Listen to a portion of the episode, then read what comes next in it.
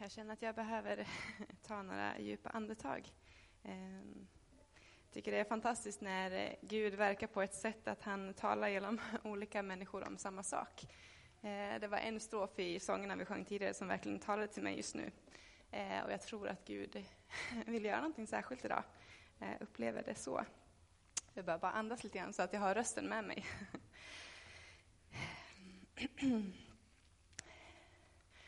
Örnen, det är det som är eh, en symbol för Johannes, evangelisten Johannes och Johannes evangelium. Evangeliet är strukturerat på ett sådant sätt att eh, det påminner om, om örnen. Eh, örnen som svävar högt upp och ser en väldigt stor och vid bild, men som också har en skarp blick som ser djupt och som ser detaljer. Johannes vill genom sitt eh, evangelium eh, skapa ett vitt och brett perspektiv av innebörden i Jesu liv, budskap och verksamhet. Och planen är att vi de här kommande fyra söndagarna att vi ska fokusera på Johannes evangelium eh, och dyka ner i några avsnitt i evangeliet med några teman som fokus. För att ta oss an evangeliet på ett sätt. Vi hinner såklart inte med alla detaljer, alla teman, men ändå välja ut några och fokusera på dem för att också kunna lägga en grund om det är så att du vill kanske ta med dig Johannes evangeliet i sommar och läsa som din sommarläsning. I så fall så kan du förhoppningsvis få med dig eh, några ingångar, några tankar, några ord som du kan ta med dig i den läsningen i sommar. Så Johannes evangelium kommande fyra söndagar, tänkte vi. Eh, och logiskt nog så inleder vi eh, idag med prologen, inledningen av Johannes evangelium. Vi kommer fokusera på första kapitlet i Johannes. Eh, och jag har bett eh, Birgitta hjälpa mig. Vi kommer tillsammans att läsa hela första eh, kapitlet. Eh, så följ gärna med på väggen i texten. I begynnelsen fanns Ordet, och Ordet fanns hos Gud, och Ordet var Gud. Det fanns i begynnelsen hos Gud. Allt blev till genom det, och utan det blev ingenting till av allt som finns till. I Ordet var liv, och livet var människornas ljus. Och ljuset lyser i mörkret, och mörkret har inte övervunnit det. Det kom en man som var sänd av Gud. Hans namn var Johannes. Han kom som ett vittne för att vittna om ljuset så att alla skulle komma till tro genom honom. Själv var han inte ljuset, men han skulle vittna om ljuset. Det sanna ljuset som ger alla människor ljus som skulle komma in i världen. Han var i världen och världen hade blivit till genom honom, men världen kände honom inte. Han kom till det som var hans, och hans egna tog inte emot honom. Men åt dem som tog emot honom gav han rätten att bli Guds barn, åt alla som tror på hans namn, som har blivit födda, inte av blod, inte av kroppens vilja, inte av någon mans vilja, utan av Gud. Och ordet blev människa och bodde bland oss, och vi såg hans härlighet, en härlighet som den enda sonen får av sin fader, och han var fylld av nåd och sanning. Johannes vittnar om honom och ropar, det var om honom jag sade, han som kom efter mig går före mig, ty han fanns före mig. Av hans fullhet har vi alla fått del, med nåd och åter nåd. Ty lagen gavs genom Mose, men nåden och sanningen har kommit genom Jesus Kristus. Ingen har någonsin sett Gud, den enda sonen själv Gud och alltid nära Fadern. Han har förklarat honom för oss.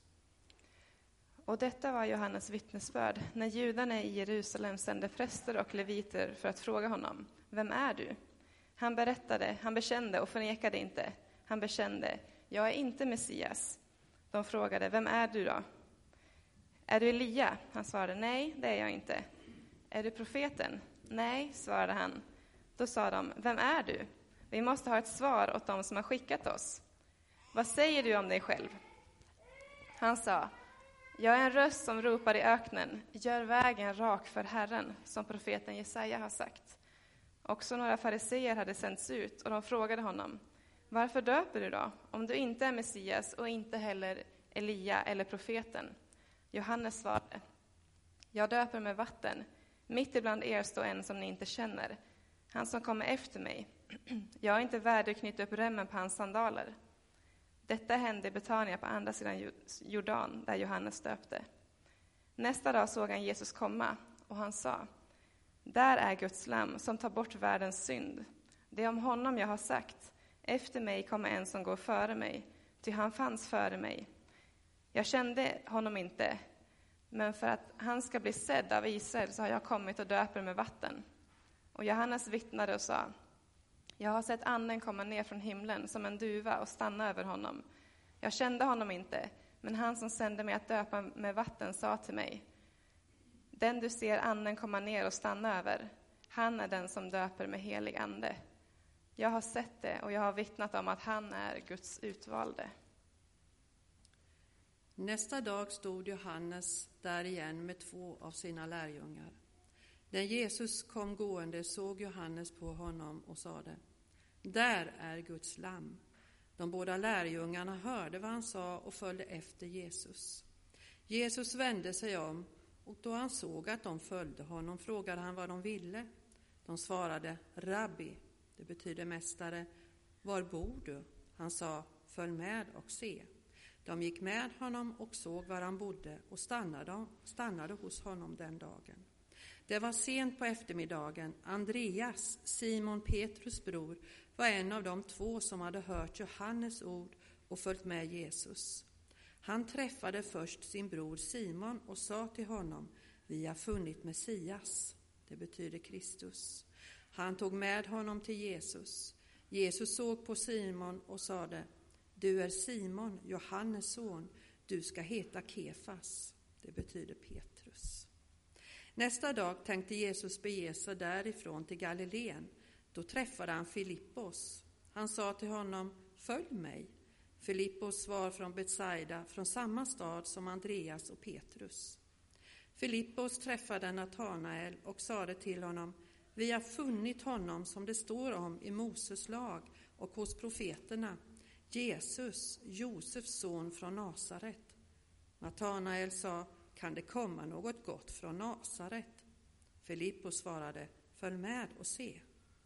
Jesus såg Natanael komma och sade om honom, där är en sann israelit, en som är utan svek.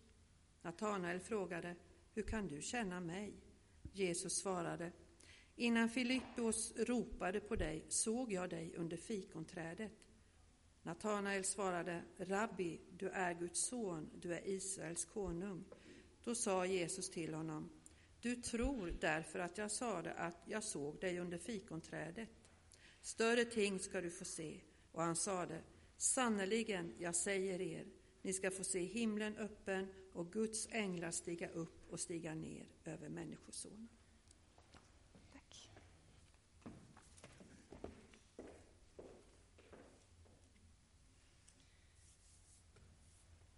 Genom de här stora orden, de här äh, svävande beskrivningarna, abstrakta men samtidigt konkreta, särskilt i början av Johannes första kapitel, så vill evangelisten placera både evangeliet men också oss som läser i, in i den stora berättelsen, så att vi på något vis finner vårt sammanhang, sätta ord på evangeliets och vår existens i sitt sammanhang.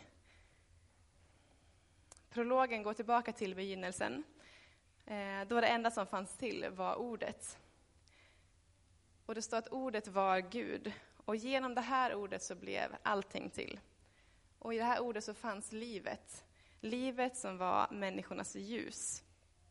Ett ljus som lyser oavsett omständigheter, oavsett mörker.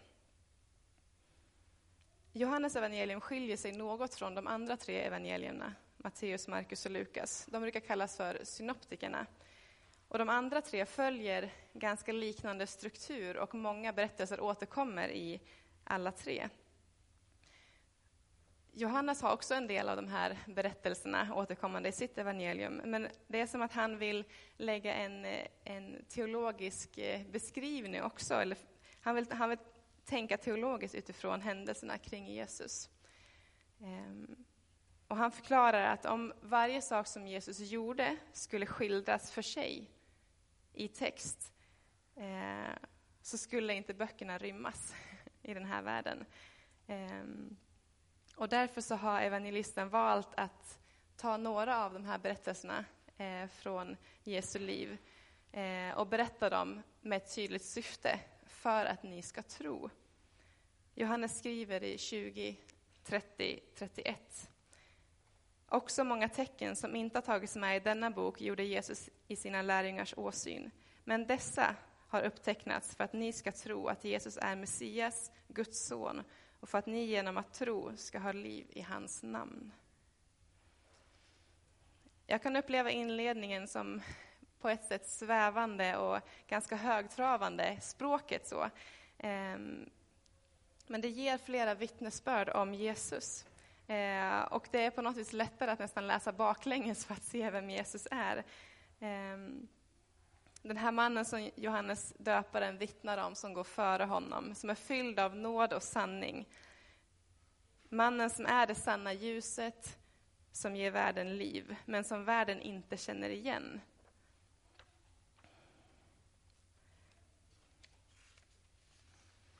Ljuset som lyser i mörkret och som är människornas liv. Det här livet som kommer av ordet och ordet som ensamt fanns till från början. Det är som att författaren vill rada vittnesbörd på vittnesbörd eh, för att eh, höja våra ögonbryn och göra oss nyfikna på vem är den här Jesus? Så att vi sen vill tacka ja på den inbjudan som Jesus ger. Efter prologen, eh, den, om vi tänker oss det som eh, den första delen av första kapitlet, eh, så får vi läsa om hur Johannes döparen pekar ut Jesus som att det är han som har gått före mig. Eh, för sina egna lärjungar. Eh, och Johannes lärjungar överger då Johannes eh, i nyfikenhet på Jesus, precis som Johannes har hoppats på. Och när Jesus märker att de följer efter honom så ger han dem en inbjudan. Följ med och se. Evangelisten Johannes går från på något vis högtravande, lite svårtillgängligt språk i inledningen med förhoppning om att väcka intresse för Jesus till en enkel inbjudan följ med och se. Så den högkristologiska prologen bryts av med nära mänsklighet. Jag tycker att det är fantastiskt. Här njuter jag.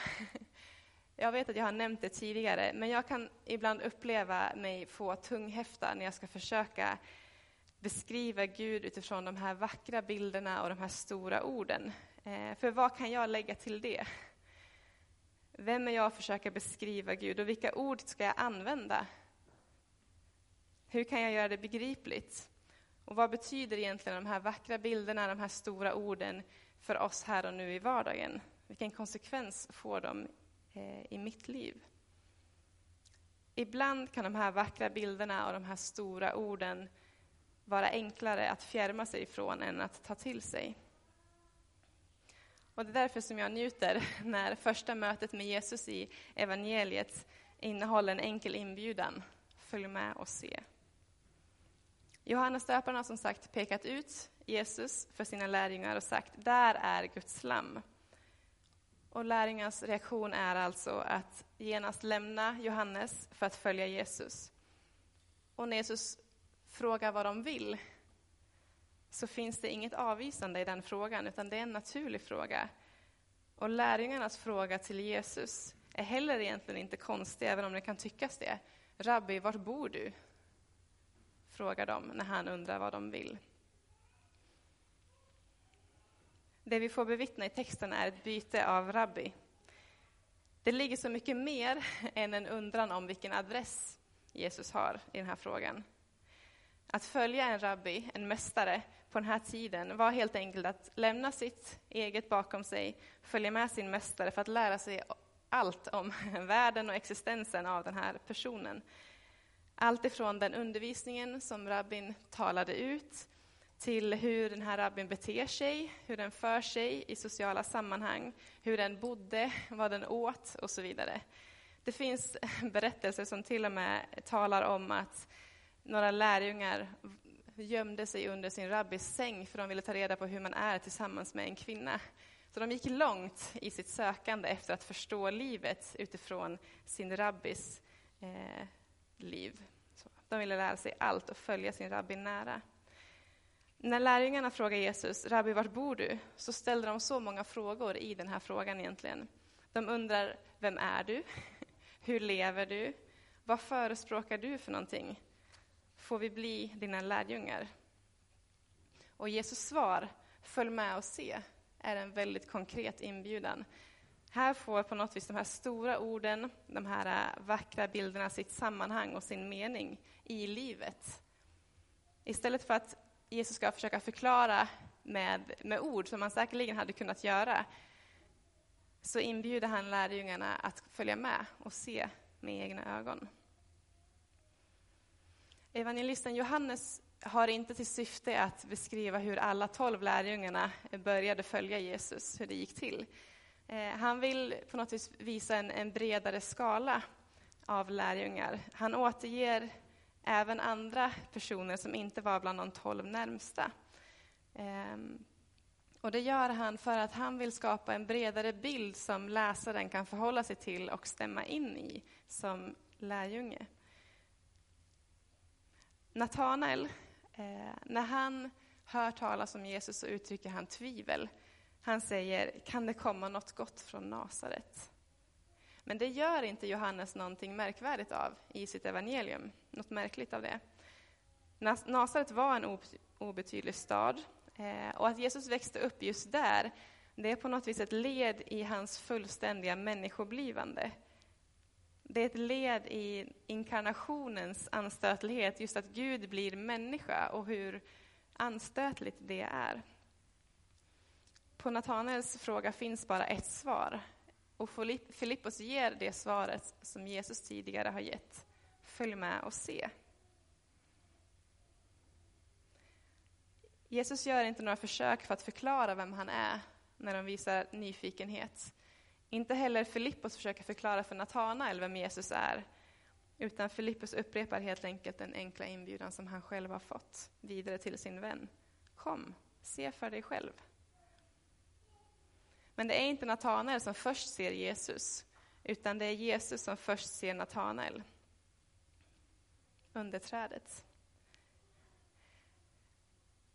Seendet finns på något vis i fokus i Johannes evangeliet. Johannes döparen pekar ut Jesus för att lärjungarna ska se att där är Guds lamm. Jesus inbjuder lärjungarna att se vart han bor någonstans. Jesus såg Natanael under fikonträdet. Natanael tror för att Jesus har sett honom. Men Jesus förklarar och svarar, större ting ska du få se. Ni ska få se himlen öppen. Hur upplever du ditt andliga seende? Hur upplevde du att du såg Gud senast? Personligen upplever jag mig, mig själv inte se särskilt tydligt just nu. Det senaste året har varit ett utmanande år för mig. Eh, mest utmanande hittills av mina år. Eh, och det har flera orsaker och de här orsakerna är alla, är alla inte kopplade till varandra. Men den största orsaken har varit att min mor inte mår bra. Eh, att hon är sjuk och att hon är så pass sjuk att vi inte känner igen henne längre. Och att det inte det är oåterkalleligt. Eh, så omständigheterna runt omkring mig det senaste året har gjort att jag upplever att mitt andliga seende är grumlat, grumligt. Eh, och att det är svårare att lyfta blicken över omständigheterna. så. Men gång på gång har jag fått uppleva hur Gud lägger saker och ting till rätta för mig under det här året på ett sätt som gör att livet fungerar trots omständigheterna. Det är som att Gud på nytt det här året har visat gång på gång att de här stora orden, de här vackra bilderna, de har liv. Som att den här omsorgen han har om mig är så praktisk. Den har varit så enkel och den har varit så vardaglig och mött precis de behoven som jag har haft. Och utan den här jättevardagliga, enkla omsorgen från Gud så vet jag inte vart jag hade varit. Livet har krockat på många olika plan och det fortsätter att göra det. Ehm, och, men mitt i den här förvirringen som då uppstår så ackompanjeras det av en sån frid som har sitt tydliga ursprung. Livet behöver inte vara tillrättalagt för att tron ska bevaras eller för att tron ska växa. Tron kan växa även mitt i livets omkullkastande vågor.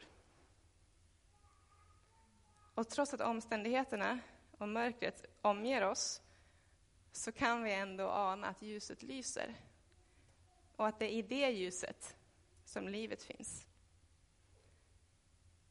Så mitt i allt som verkar vara ett kaos runt omkring oss i livet så kan vi ändå få uppleva att det finns liv och det finns ljus.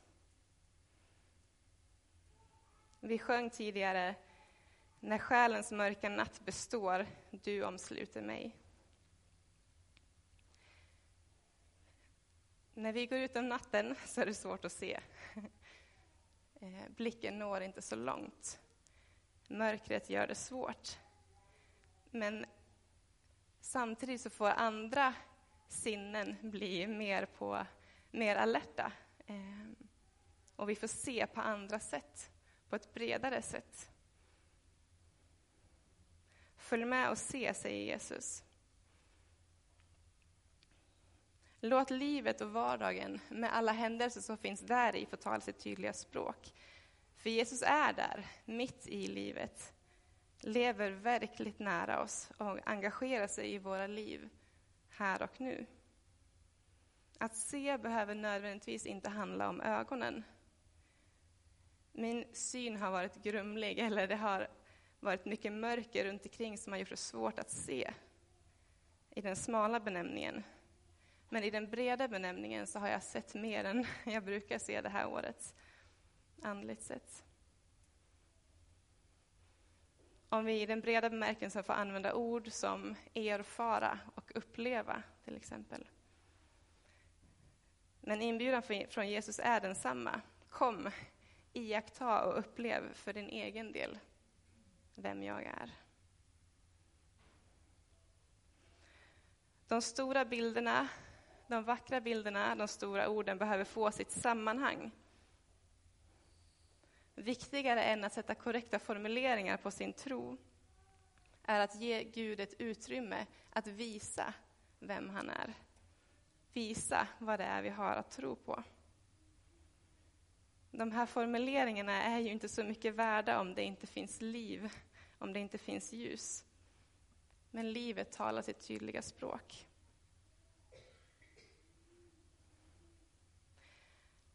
Så jag ser två saker vi kan göra utifrån den här texten vi har läst idag. Ehm, för det första så kan vi få göra, precis som de första lärjungarna, svara på den inbjudan som Jesus ger. Följ med och se. Följa med Jesus. Och istället för att i våra tankar försöka förstå vem han är, få erfara vem han är när vi följer med honom. Och då kan vi få se för egen del på nära håll hur livet och hur omständigheter förändras och förvandlas eh, genom hans nåd, om vi bara ger honom utrymme. Det andra vi kan få göra, det är att göra som Filippos, att ge den här inbjudan vidare. Det är inte alltid vi kan eller vet hur vi ska beskriva eller förklara vår tro för våra vänner. Men vi kan få ge den här inbjudan vidare och låta vännen få följa med och se. Upptäcka livet, upptäcka ljuset, upptäcka Jesus för egen del, vid sidan av mig. Kom, följ med mig och se vem han är. Johannes uttrycker att hans poäng med hela evangeliet är att berätta de här berättelserna för att vi ska tro och för att vi ska få liv. Det är hans önskan. Vi ber tillsammans. Sen ska vi få sjunga och därefter gå in i nattvarden tillsammans. Mm. Herre Jesus, tack för din inbjudan. Tack för att samtidigt som du kan beskrivas med de vackraste ord vi har, de vackraste bilderna vi kan måla upp för oss, så ger du oss en sån enkel inbjudan att bara följa med, att komma med dig och se. Att se för våra egna ögon vem du är, vad du har och vad du vill göra. Tack för det. Och tack för att du är så verkligt nära, mitt i vardagen, mitt i livet. När blicken inte kan nå särskilt långt så vet du vad vi behöver. Så kan du vara med och lägga livet till rätta på ett sätt som gör att det går vidare. Ehm, och du vet att blicken kommer att höjas så småningom. Tack för att ditt ljus får vara det som, som leder oss mitt i mörkret också, som leder oss var vi än befinner oss i våra liv. Och att ditt ljus får vara det som skingrar mörkret. Och att det är i ditt ljus som livet finns. Påminn oss ständigt om det. Och Herre, jag ber dig, hjälp oss att bjuda med våra vänner närmare dig. När vi inte finner orden eller vet hur, hur vi ska förklara dig. Påminn oss om att vi bara kan säga, men följ med och se. Se för din egen del, erfar vem, du, vem Gud är för din egen del. Mm. Tack för att du längtar efter att möta varje människa som undrar vem du är och som undrar vart du bor. Mm. Mm. Vi välkomnar dig mitt i vår gemenskap här. Mm. Kom heligande, gör ditt verk här mitt bland oss. Låt ditt ljus få lysa, låt ditt liv få, få utrymme.